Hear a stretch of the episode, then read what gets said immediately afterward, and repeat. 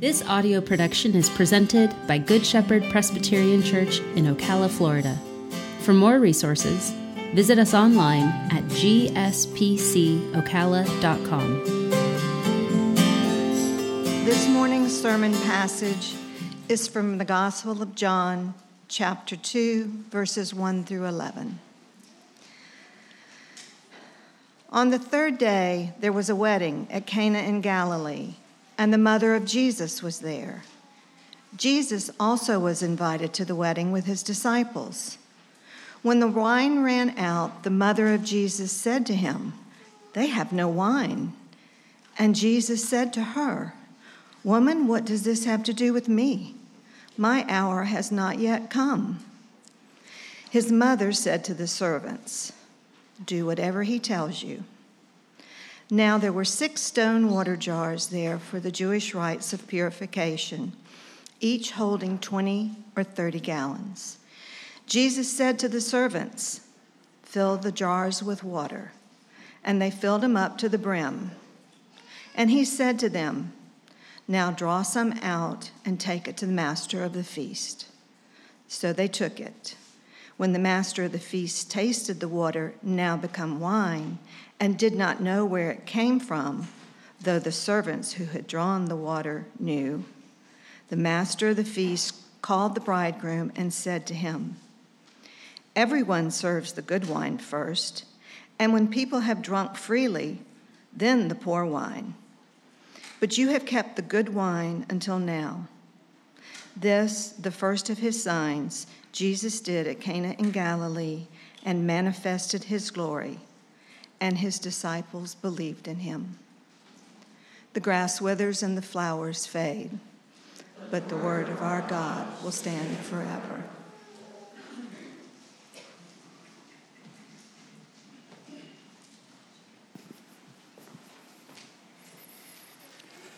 Thank you, Suzanne.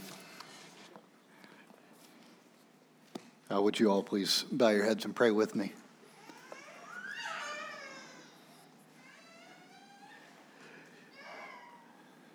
Merciful Father, uh, would you let us know you now? Holy Spirit, would you come, uh, open up our ears, soften our hearts, uh, bring conviction and bring comfort. Uh, let us lay a hold of the joy of looking forward to the wedding supper of the Lamb.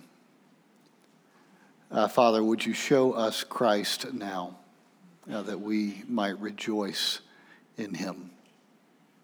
Uh, God, would you uh, come and speak to all of us, uh, either through me or in spite of me, uh, that everyone in this room uh, would walk out today able to say that they've heard you today.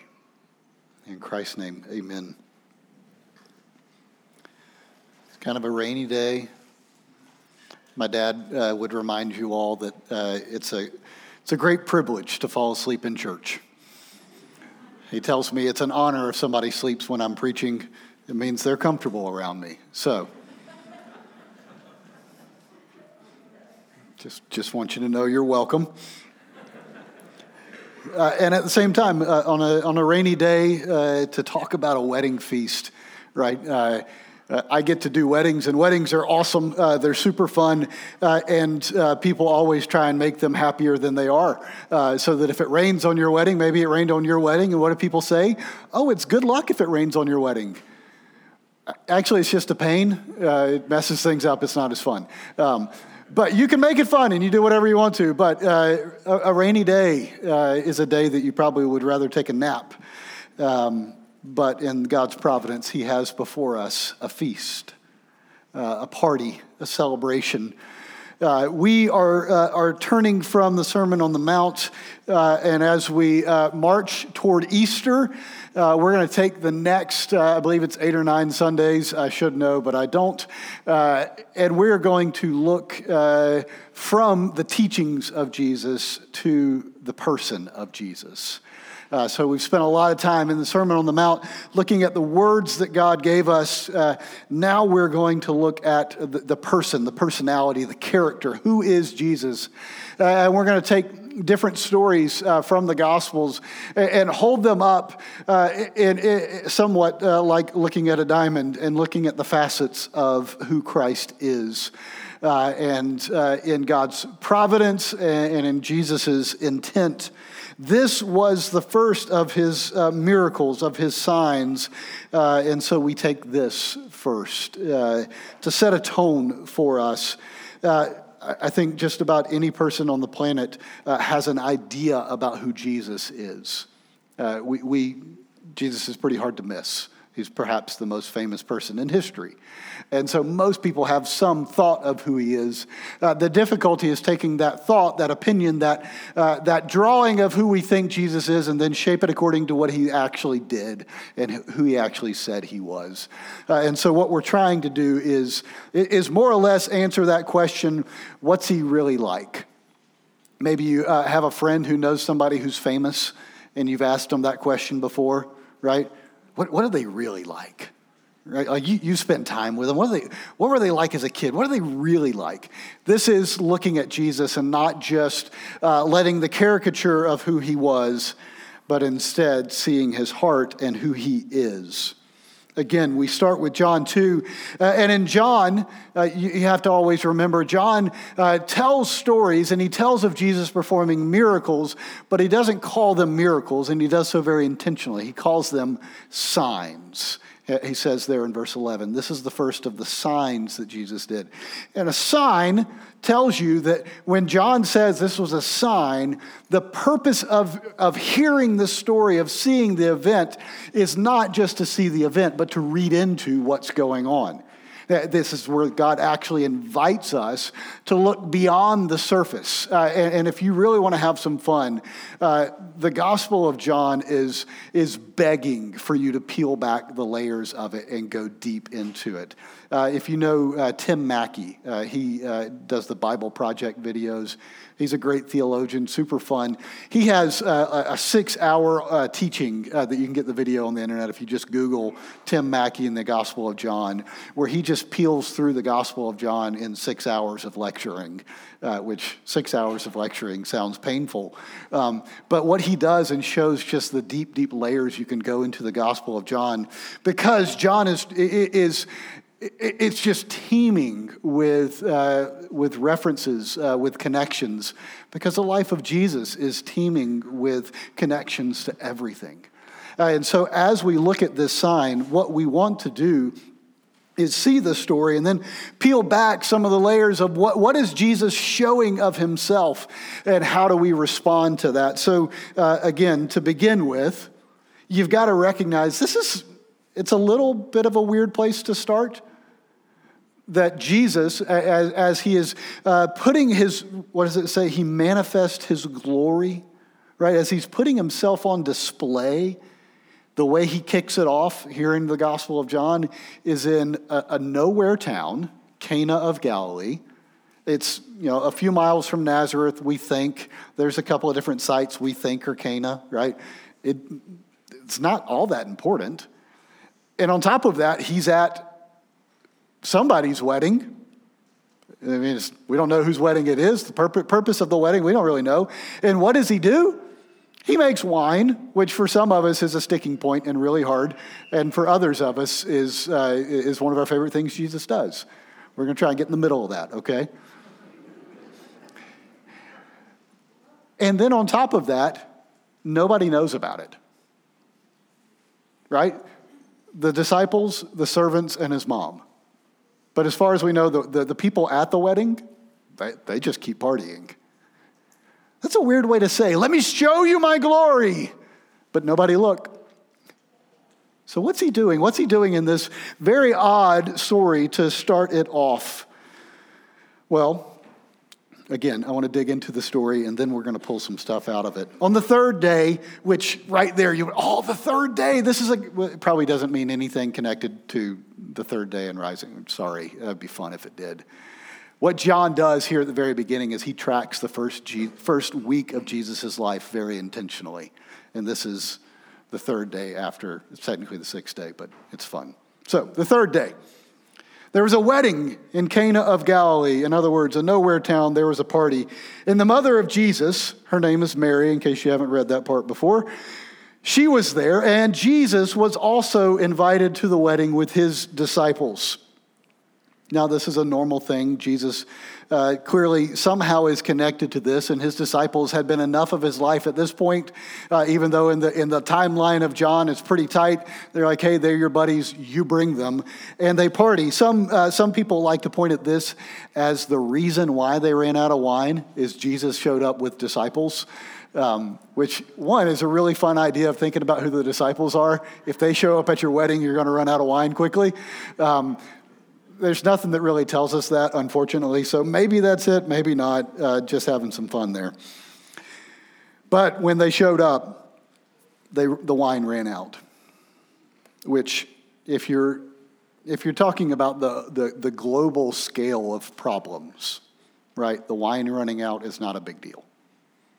When you're talking about the Son of God come down from heaven to redeem humanity, a wedding party in a nowhere town running out of wine, I don't care about. I'd rather get a green light at a traffic light, okay?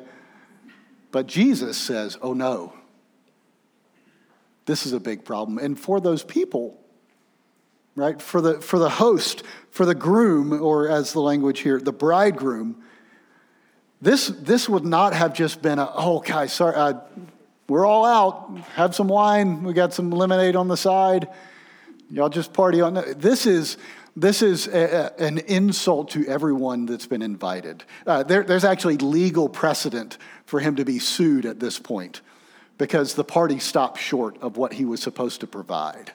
Uh, and again, This is not uh, this is not uh, people who had established themselves in the community and were well respected and, and can move on. These are young people throwing a huge celebration, and they have started their life off together by embarrassing themselves and insulting all of their community.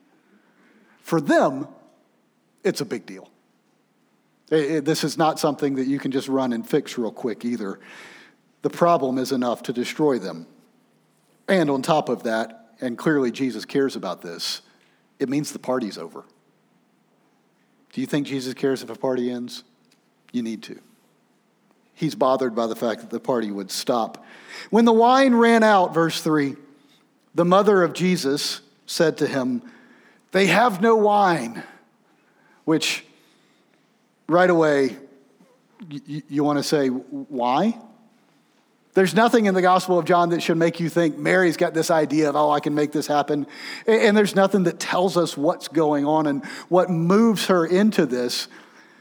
But she goes and says, there's a problem. Maybe some of you are this person or know this person, that anytime you're in a social gathering, if there's something not right, they take it upon themselves to fix the problem, right? Some commentators believe Mary was a part of the party planning. Seems like she was, whether they asked her to or not.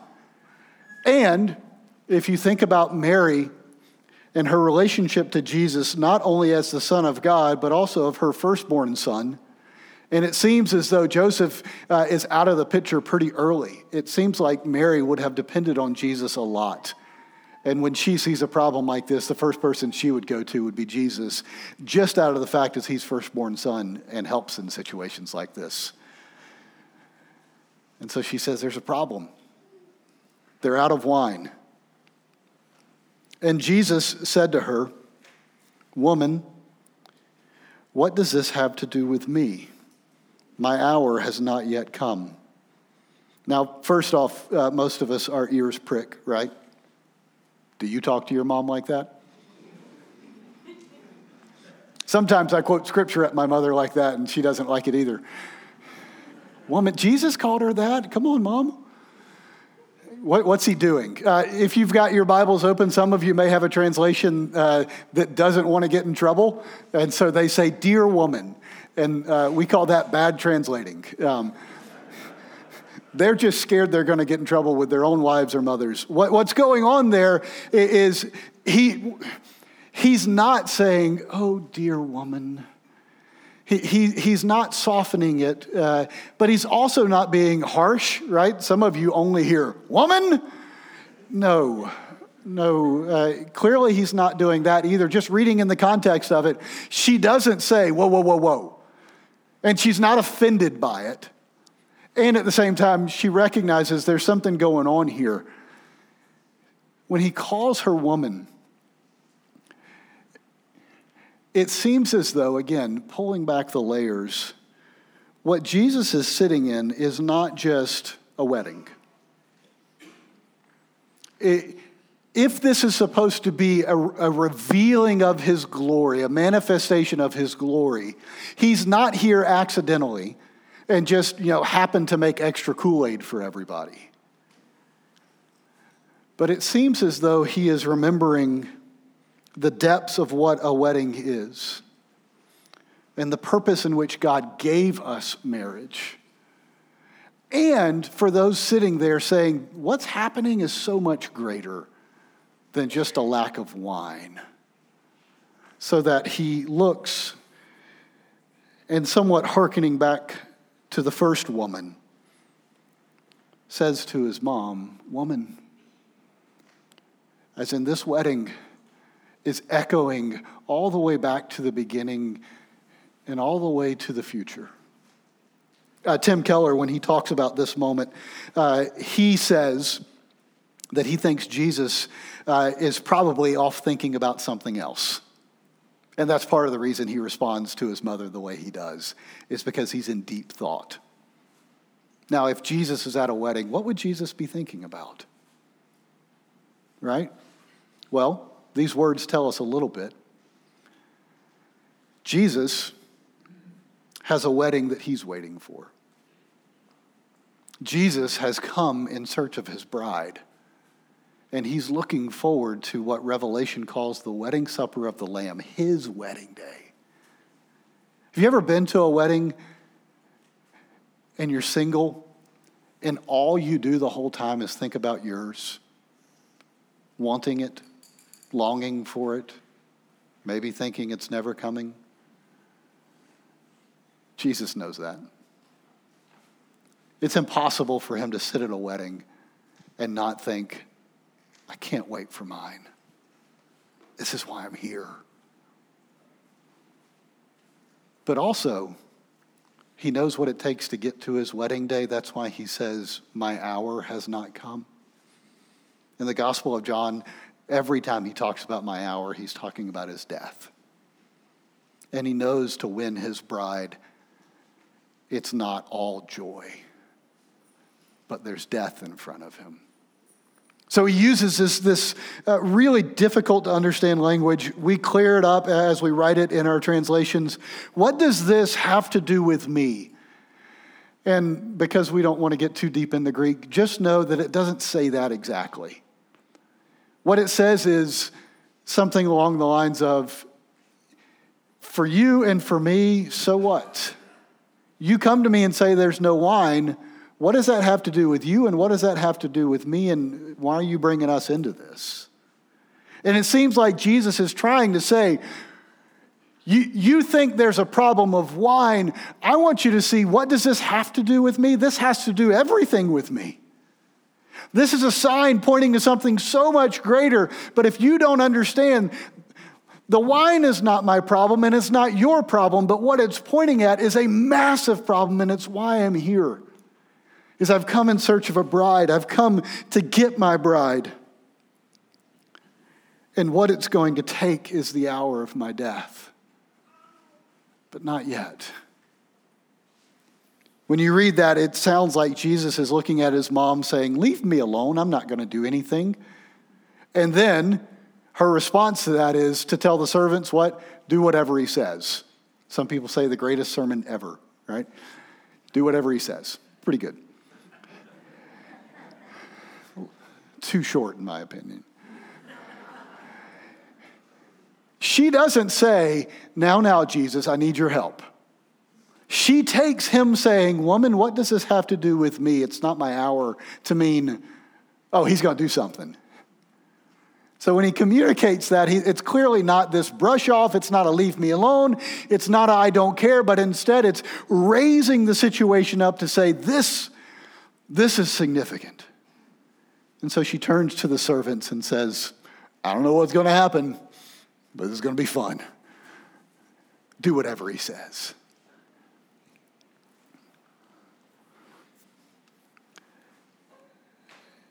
And John says, There were six stone water jars there for the Jewish rites of purification. These, these water jars, uh, God had commanded his people to purify themselves in a lot of different ways, in a lot of different times. All of that need for purification pointed to the reality that in our sin, we had no right to approach God. So that all throughout the Old Testament law, throughout the Levitical law, there are these standards uh, of clean and unclean, uh, of being holy and being defiled. Uh, and there's this, this spectrum on which we stand and are constantly trying to, we, we need to cleanse ourselves because of the reality of our lives bring filth, and that filth cannot draw near to God until it is washed clean. And so everywhere they go, there are things what they would do. Uh, these jars uh, were these massive jars that were uh, not made out of clay like you would think of, uh, but instead stone, uh, so that the, the the the vessel didn't contaminate the pure water. So he takes these the, these jars that were meant for Jewish worship practices, and anytime, especially in the book of John, when Jesus starts to deal with Jewish worship practices, whether it's the temple, right, whether it's these jars, you know what he's doing is he's pointing and he's pulling it out to say, this is what is, and I am coming to bring something new and better and full. He doesn't do it to say, oh, that's trash. But instead to point out and say, I am bringing this to fulfillment. So he doesn't see these jars and you'll kick them over and say, break those things, we hate those things. Instead, he's taking them and saying, no, no, no, no. Where this once was, we're fast forwarding at light speed into beauty and goodness. We see that because there are six jars. And again, to unpack the layers, six is the number of incomplete. It's the number of insufficient. It's the number of chaos. It's the number of not perfect, which is seven. It is a way of saying these jars and what they stand for are not yet there. I'm going to get them there. And so he has them. Notice the size, twenty to thirty gallons, which means Jesus makes how much wine? A lot. I will note, this is nowhere near as much as uh, Calvin had as part of his uh, salary stipend for a year. He had two hundred fifty gallons of wine as part of his stipend every year, just for consideration in next round's budget.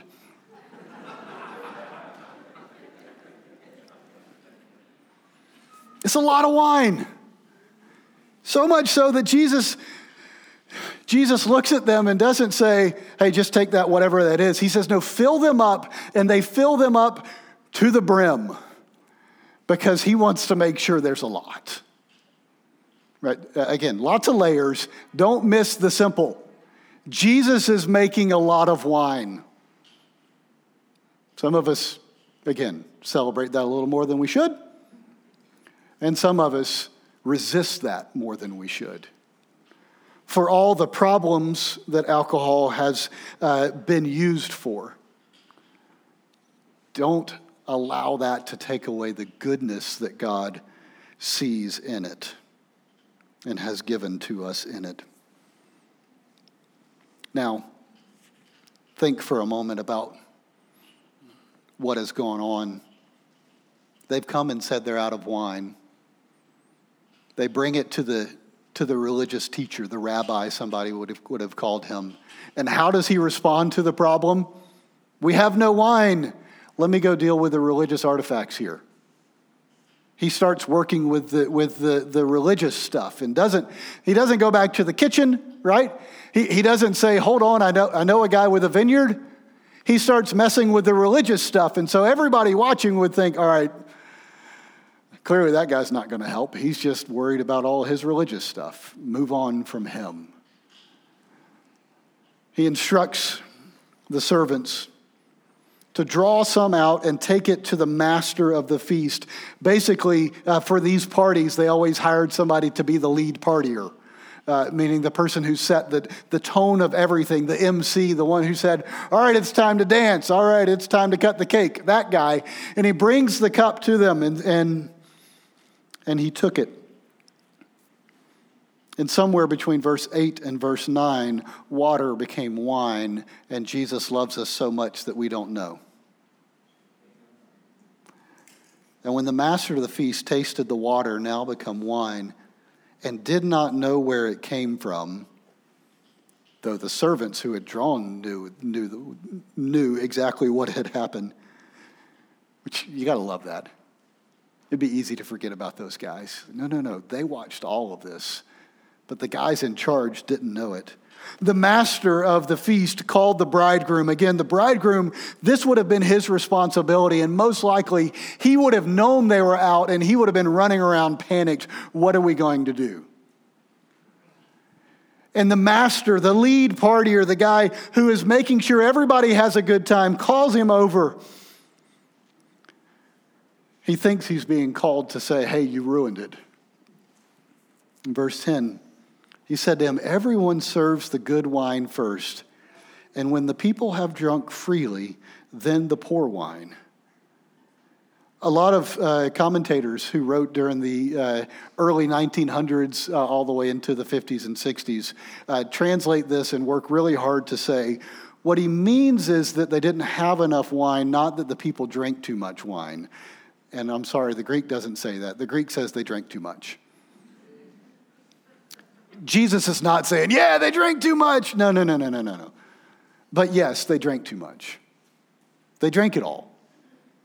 They drank freely. And the the master of the ceremony says, look, we do this. This is what we do. You, you bring out the good stuff first, and when everybody's not thinking about the quality anymore, you bring out the bad stuff. It's what we do. I get that. And he says, You, you've kept the good wine until now? And first, notice, he doesn't say until last. He says until now, which I think is very important, because Jesus doesn't give this sign to say this is the end, but to say this is the beginning. You thought the party was over. You have not yet begun. But also notice the, the oddity of this is where the story ends. You don't get, and this is what the bridegroom said. You don't get how the bridegroom thought about what this guy said to him.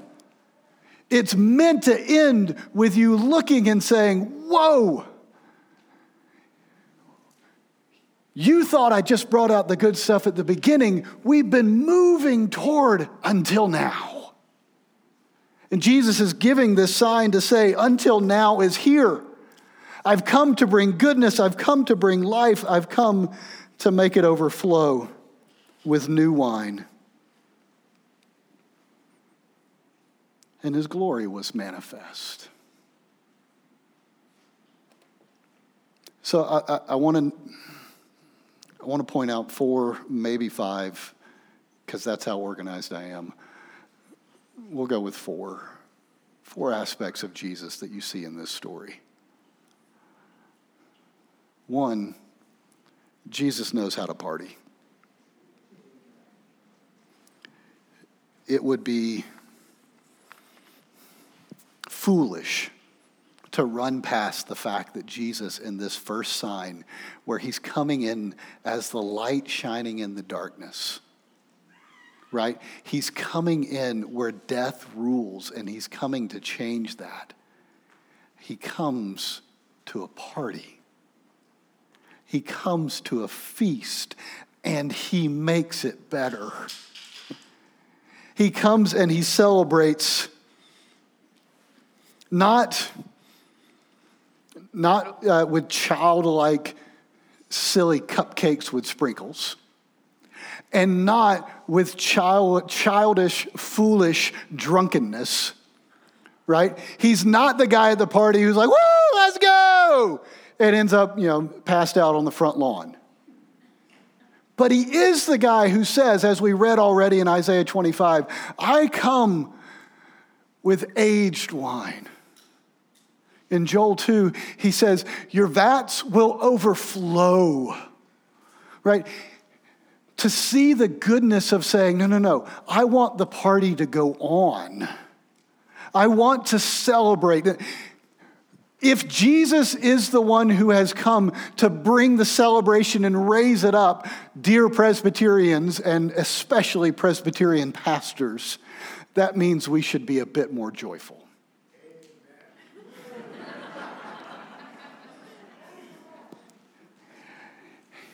The, the the the question is, are you?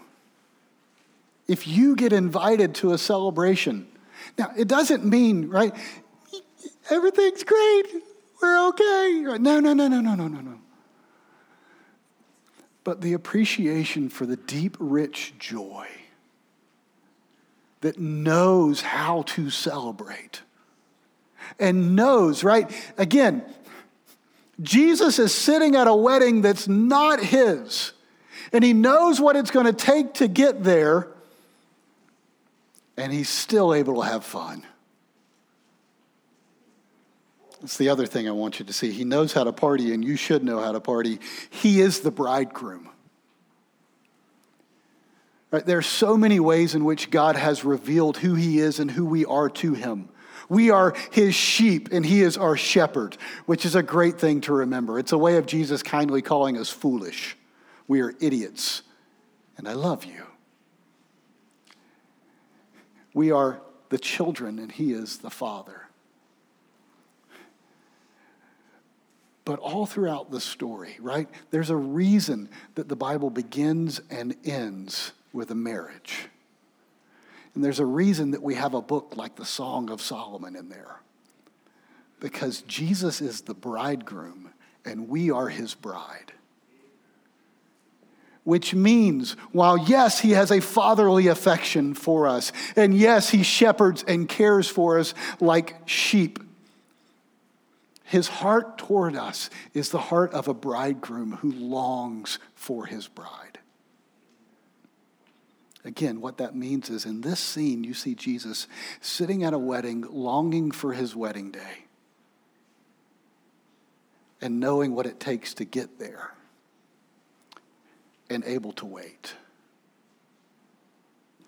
And what that means for us is that our bridegroom is taking us to that wedding day, who's bringing us to that marriage, which, which means the weight of our personal marriages is lightened tremendously.